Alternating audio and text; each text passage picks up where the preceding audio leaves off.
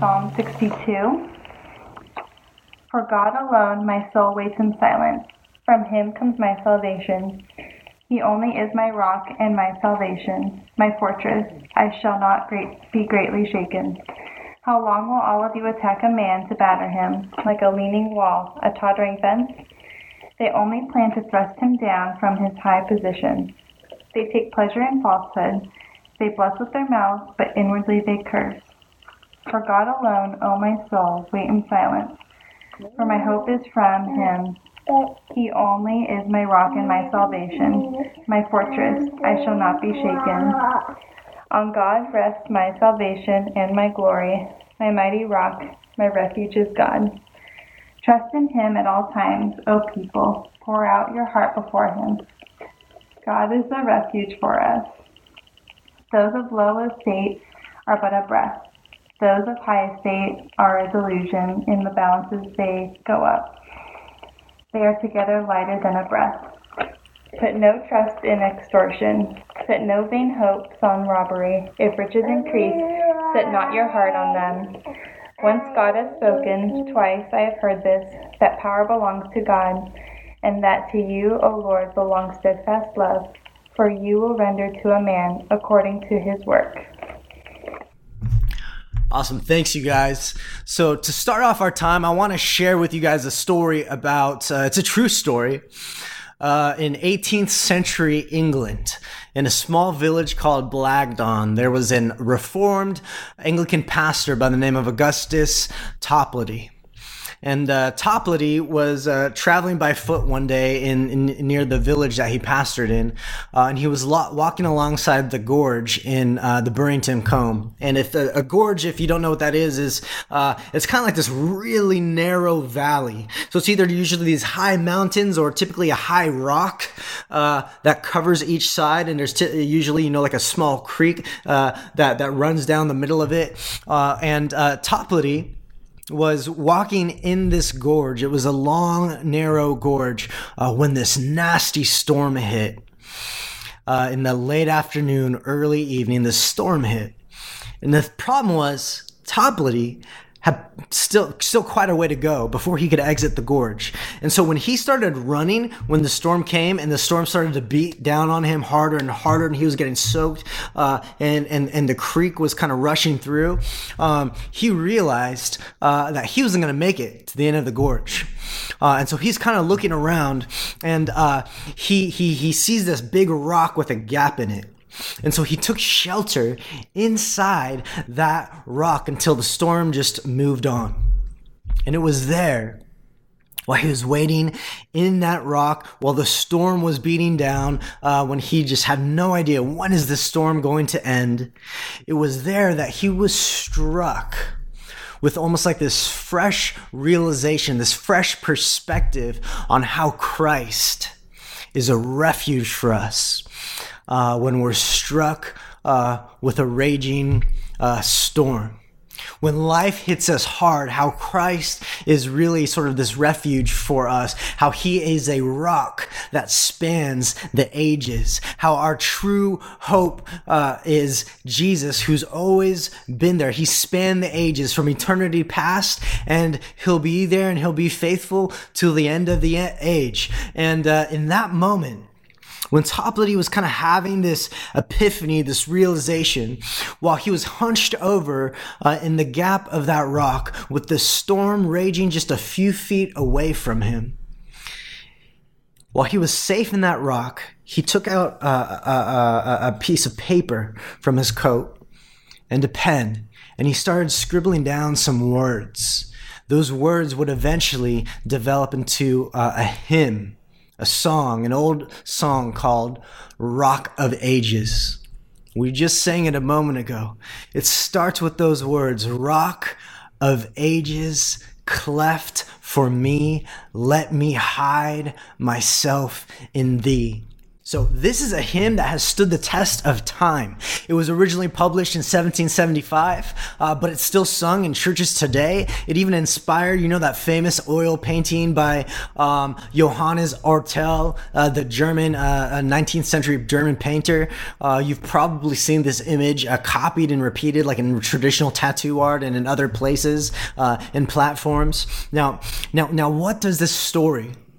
This whole idea of the Rock of Ages, what does this have to do with anything we're talking about this morning? It's because we're actually launching a new teaching series this week that we are very appropriately calling Rock of Ages, where we're going to look at some of the wonderful attributes of God and consider why we can call him or consider him a rock of ages, so to speak. We're going to look at uh, attributes of his nature and of his character that would really just do us well uh, to meditate on during these strange times. Uh, attributes of his that might serve as a sense of safety and security during this covid nineteen era that we live in. Now, those of you that have been with us know that we just finished a series called Faith Over Fear, where we talked about how what it looks like to put us, place our faith in God over our fears, anxieties, and frustrations that we have uh, in this current moment. Uh, and we've said, you know, you just gotta. Uh, uh, one of the things we said is that, um, man, we we we need to turn our eyes to the Lord.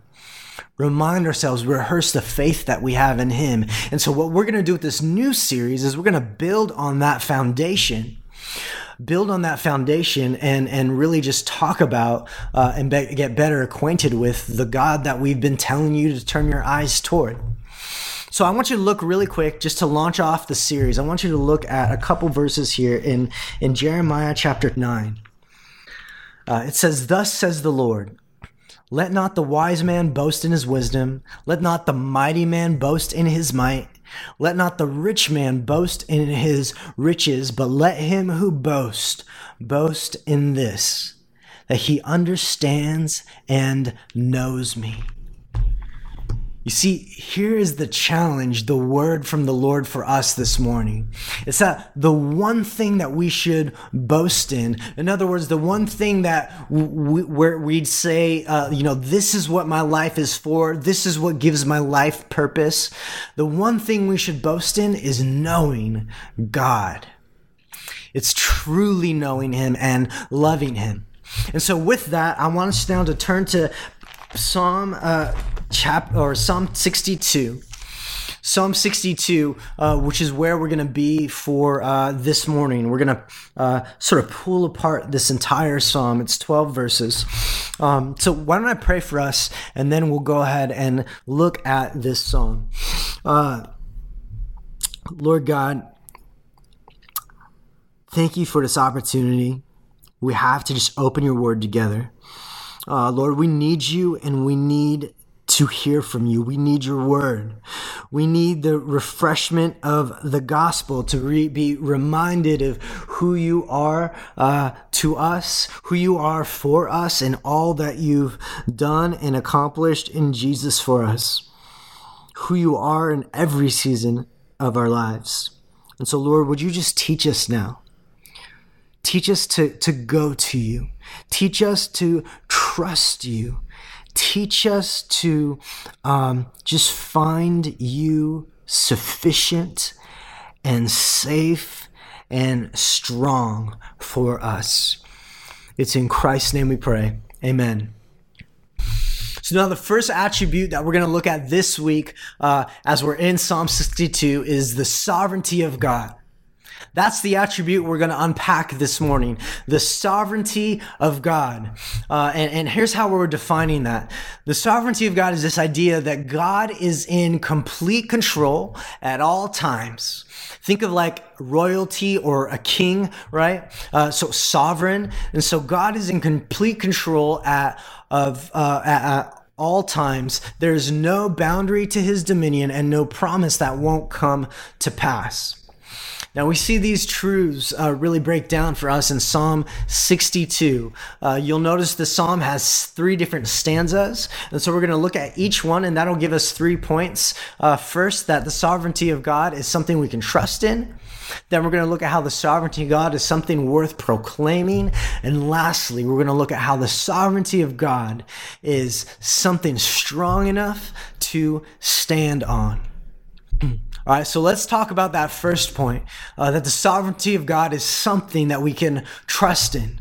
The sovereignty of God is something we can place our trust in. Look at Psalm sixty-two, that those uh, first four verses, that first stanza. It says, uh, I'll just read it. It says, "For God alone my soul waits in silence. From him comes my salvation.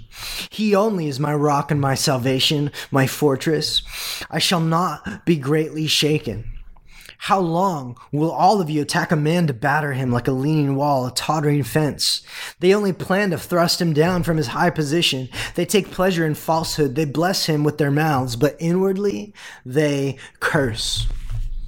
See, David, he's the one writing this psalm. And if you're any, if you're familiar with any of King David's life, you know uh, that, that that he went through a lot of storms in, in his life. And it seems here in Psalm sixty-two that he's going through another brutal storm, a raging storm.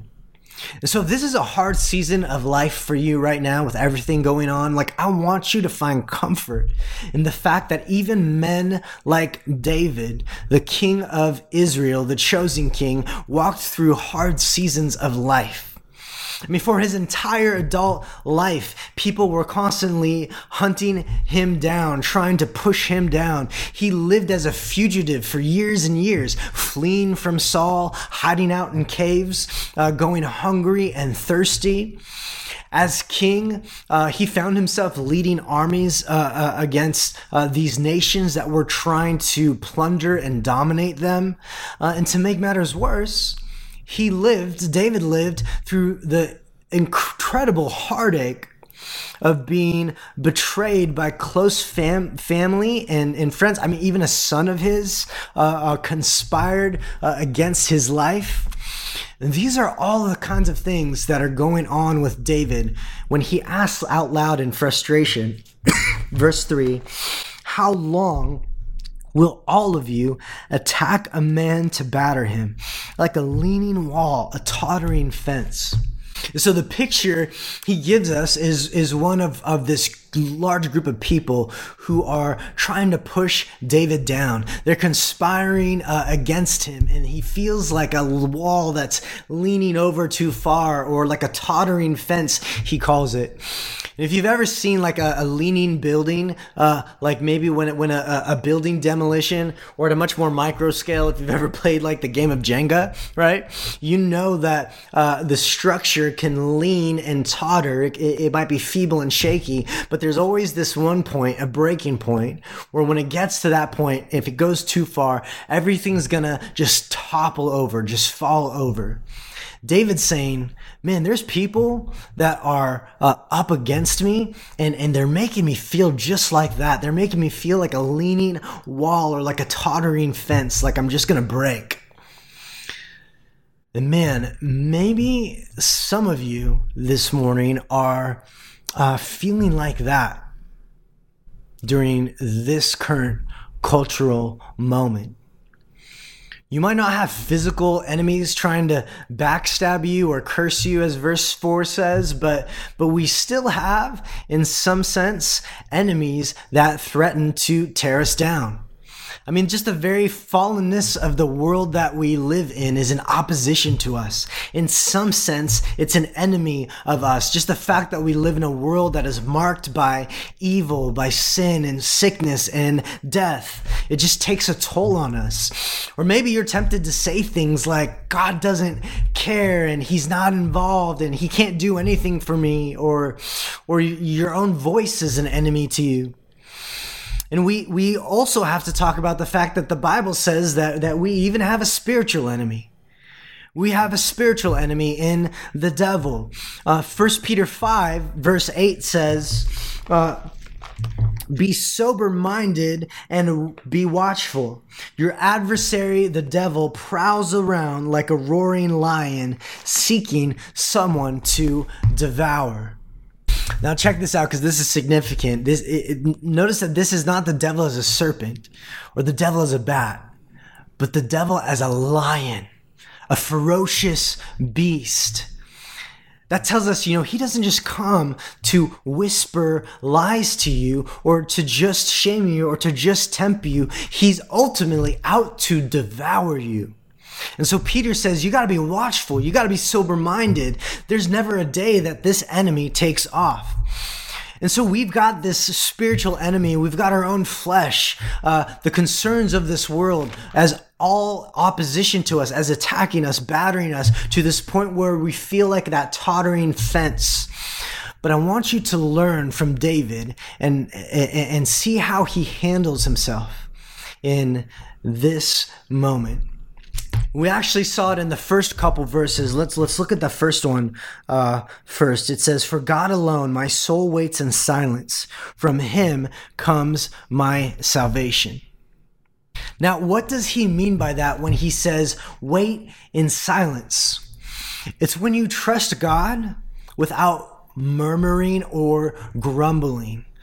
There were generations of Israelites before David, long before David, his forefathers, that grumbled while they were traveling in the desert.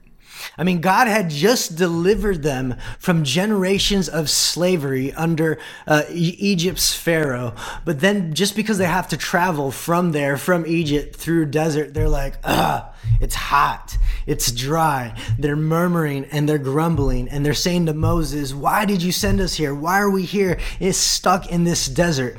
And David here in Psalm sixty-two, he's saying, look, I'm not going to be like that.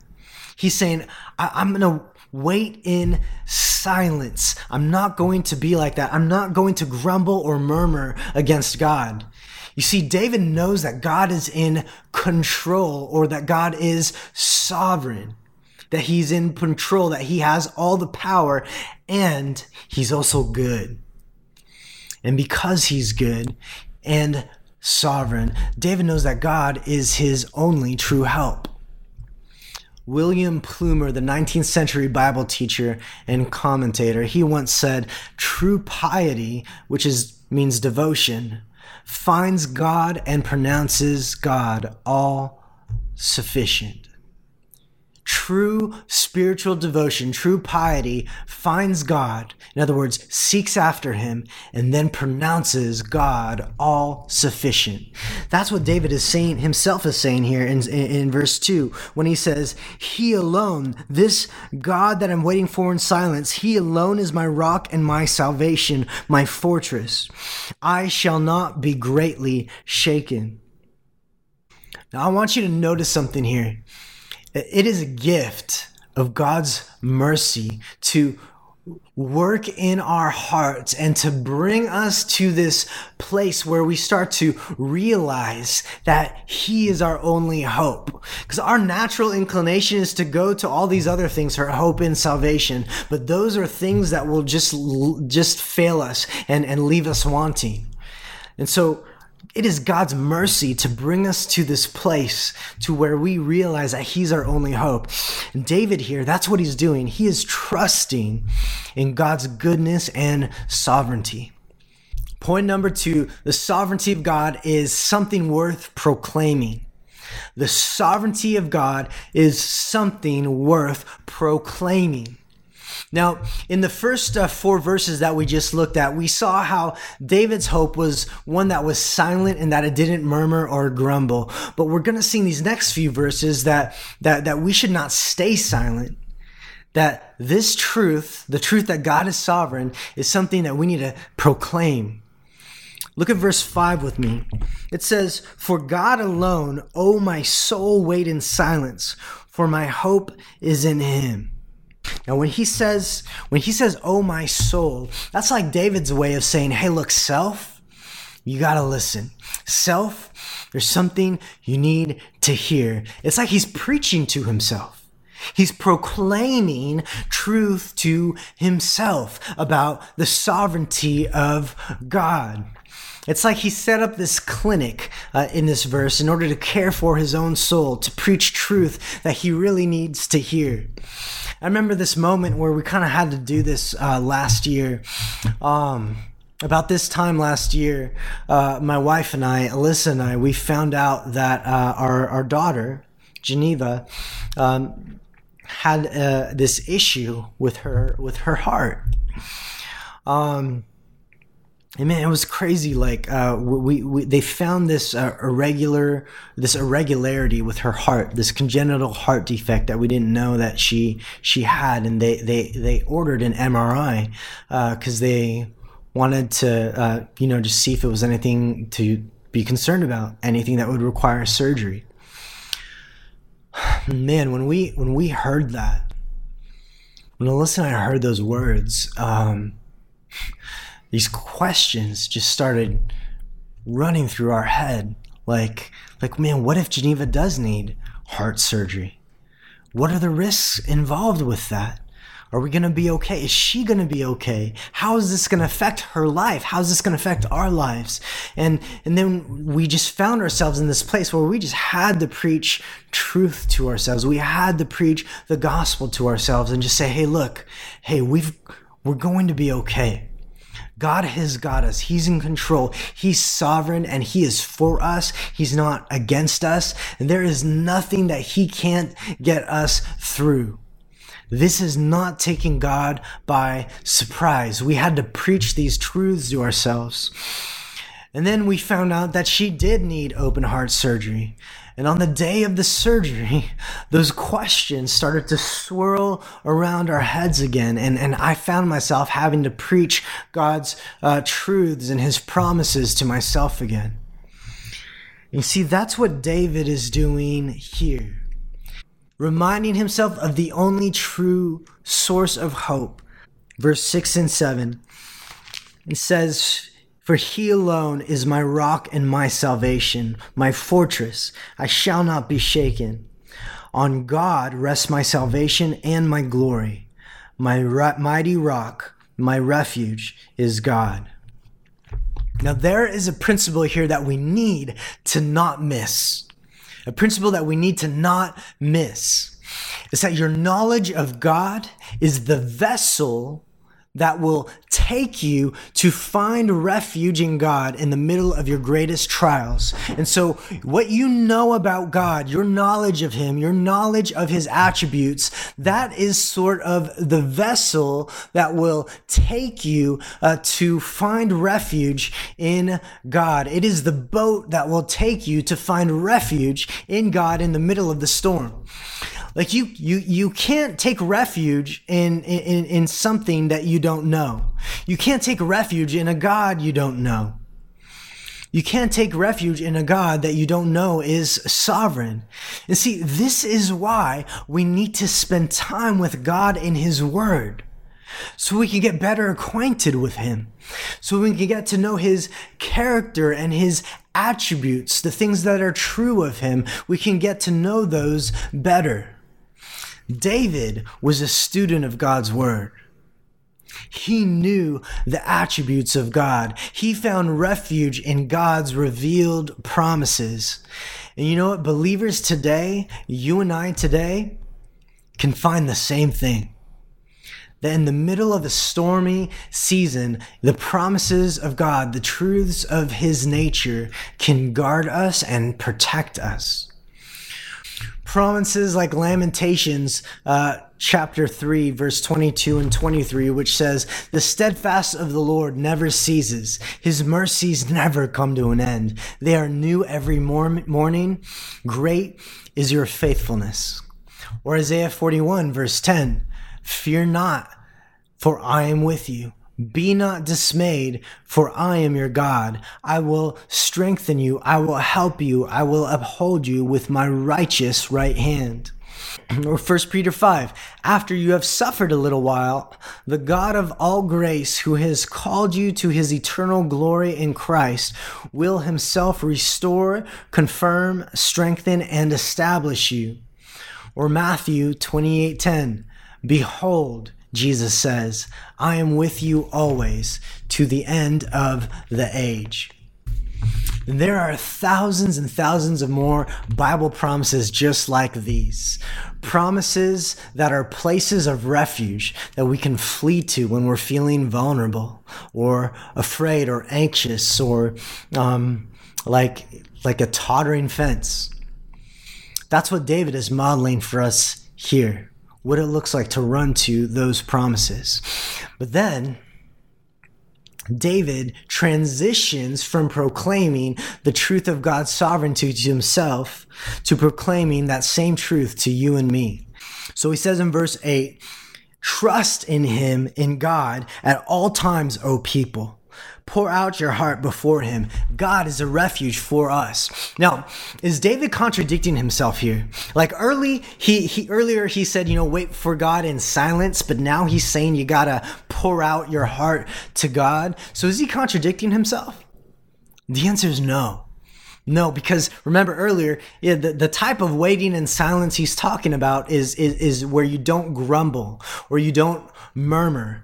Uh, but we should make some honest noise when it comes to, to talking to God uh, about our cares and our concerns. We should make an honest noise when it comes to that. In First Peter chapter five, it says that we should cast our anxieties onto him, onto God, because he cares for us.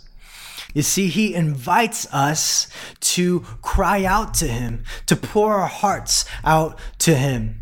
You see, if you want to stand secure in God as your refuge, then you, you got to do a few things. You got to trust in him. You got to speak truth about him to yourself. Uh, and you also got to pray to him, to pour your heart out to him, to tell him when your heart is troubled. Tell him your circumstances are tr- challenging. Tell him that you're afraid, that you're discouraged, that you feel like you're going to, to topple over. And this is why in some sense, we, you know, like we said, it is a gift of God's mercy to be brought to this place where, where you start to see that God is your only real hope. There's nothing in the world that compares to the sweet comfort of truly knowing God, the sweet comfort of being and drawing near to him. Now, I want you to see something here. If you look at the whole psalm, you'll see that this psalm is actually split into three different stanzas. The first stanza is where, you know, verses three and four are at, and it talks about his circumstances and his adversaries. But then you get to the second stanza, uh, which we've been talking about in verses five through eight. And where are those enemies? You don't see them. In verses five through eight, you don't see them in the second stanza. See, that's what happens when you just get so lost in God, so just overwhelmed by his attributes. Like suddenly those adversaries that were right there with him, uh, uh, with David, were making him feel like he was going to topple over. Like now in verse, uh, in, in the second stanza, they're of no consequence to him because he's gotten lost and overwhelmed, overwhelmed in a good way, in the power and the sovereignty of God. David has learned of the God that he can trust and be secure in, and now he runs to him. Now there's a third stanza where we find our third point, that the sovereignty of God is something strong enough to stand on. Read verse nine and ten with me. It says, "Those of low estate are but a breath. Those of high estate are delusion. In the balances they go up. They are together lighter than a breath. Put no trust in extortion. Set no vain hopes on robbery. If riches increased, set not your heart on them." Now, what is David talking about here? He's he's saying that uh, it's he's like almost like measuring up the the people who are a threat to him, his adversaries. He's saying, look, some of them are lowly, like they're these low lifes who are always trying to take advantage of others, but some of them are actually like highly esteemed. They're people of power. But he says, look, if you take all of those adversaries, you put them on one single side of the scale and you compare them to God, man, they don't even compare. They don't even come close to measuring up. They're lighter than breath. God is so much more powerful than they are, so much more in control and sovereign than these are. The idea is that the threats to our faith and joy in this world are just like a breath. Just like a vapor, David says. They have no real substance. They have no real power. But God does. He's got the real power. Look at verse eleven now, where he begins like this twofold declaration. He says, "Once God has spoken, twice have I heard this," which is an old way of saying, look, here's a truth that I've heard before and I really want to tell you about. He says, "Power belongs to God." Power belongs to God. Now, this is David expounding on the bigness and the greatness of God. That God has all the power in the universe, that he is the sovereign one. David's like, look, I've heard this before. This has been taught to me. It's meant a lot to me. And now I need you to know this. I want you to be comforted by this. Power belongs to God. He is the sovereign one. Now, man, when you look around the world, you might be tempted to think it doesn't look like power belongs to God. Like, you might look around and think it doesn't look like power belongs to God in Washington, D C right now. It doesn't look like power belongs to God when I turn on the news. It doesn't look like power belongs to God when you, you, we just look around the world. But David says, look, let me tell you a truth that I've heard, a timeless truth, one that cannot be undone. Here it is. Power belongs to God. I want you to remember, David is, he's surrounded by vicious adversaries, by scary circumstances. And you might be tempted to assume, he might be tempted to assume in that moment that, that, that they're the ones with power, that they're the ones with control, the ones who are a threat to him. And so by the word of God, David has a needed reminder to declare. He declares it to himself. He declares it to us. He says, look, don't be swayed by appearances. Don't be fooled by your feelings. I want you to learn what I've learned, that all authority and power and dominion in heaven and on earth is God's. All uh, all sovereignty belongs to him. And here's the real beauty of it. The real beauty of it is that it doesn't even just stop there. It doesn't stop with this declaration, this final declaration that God is in control and that he is sovereign. There's another side of the declaration that he wants to turn our attention to in verse twelve. He says, and that to you, O Lord, belongs steadfast love. And so this is a single saying. It goes together. He says, once God has spoken, twice have I heard this, that power belongs to God, and that to you, O Lord, belongs steadfast love. Now, that word for steadfast love is a beautiful word. It's this Hebrew word, chesed. Chesed, it's a powerful word. It's the word for God's covenant love, an unbreakable love, God's covenant love that he has for his people. It's a word that conveys a love that is unbreakable, a mercy that is unfading, because it's rooted in God's character, in his covenant promise that he's made to his people that just cannot be broken.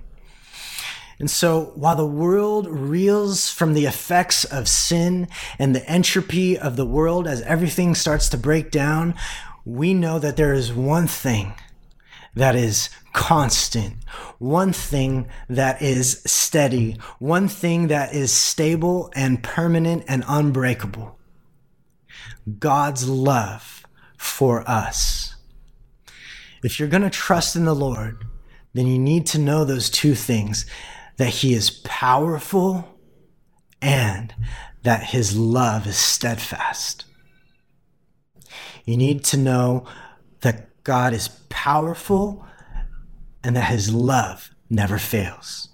You need to see both the power and love of God and his sovereignty, both his might and his mercy.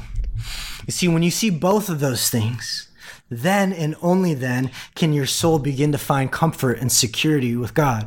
Like, if you know that God is loving, but you don't know that he's powerful, you might be like, okay, yeah, like that's great that he loves me, but can he do anything with that love? If you know that God is powerful, but doesn't love us, then you don't know if he's for you, if he's for your good. But David says, look, no, this one thing I know, power belongs to him, and his love is steadfast. I love the way that Sally Lloyd-Jones describes that wonderful word chesed in her children's uh, Bible, the Jesus Storybook Bible. Um, here's this quote from her. She says, most of all, the Bible is the story capital S story, the story of how God loves his children and comes to rescue them, and how in spite of everything, no matter what, whatever it cost him, God won't ever stop loving his children with a wonderful, never stopping, never giving up, unbreaking, always and forever love. I love the way she describes chesed. His love is a wonderful, never stopping, never giving up, unbreaking, always and forever love. That is chesed. You know where we see both the sovereign power of God and the sovereign grace of his love? We see it all throughout the scriptures, but we especially see it pronounced in the cross of Jesus Christ. There's one thing that we cannot say when we look at the cross. We can't say that God doesn't care. We can't say that he doesn't love when we look at the cross. You see, in his power, in the power of his love, he came down to earth in the person of Jesus Christ, the Son of God, and suffered in our place to save us from our sins and to bring us back to him for all eternity.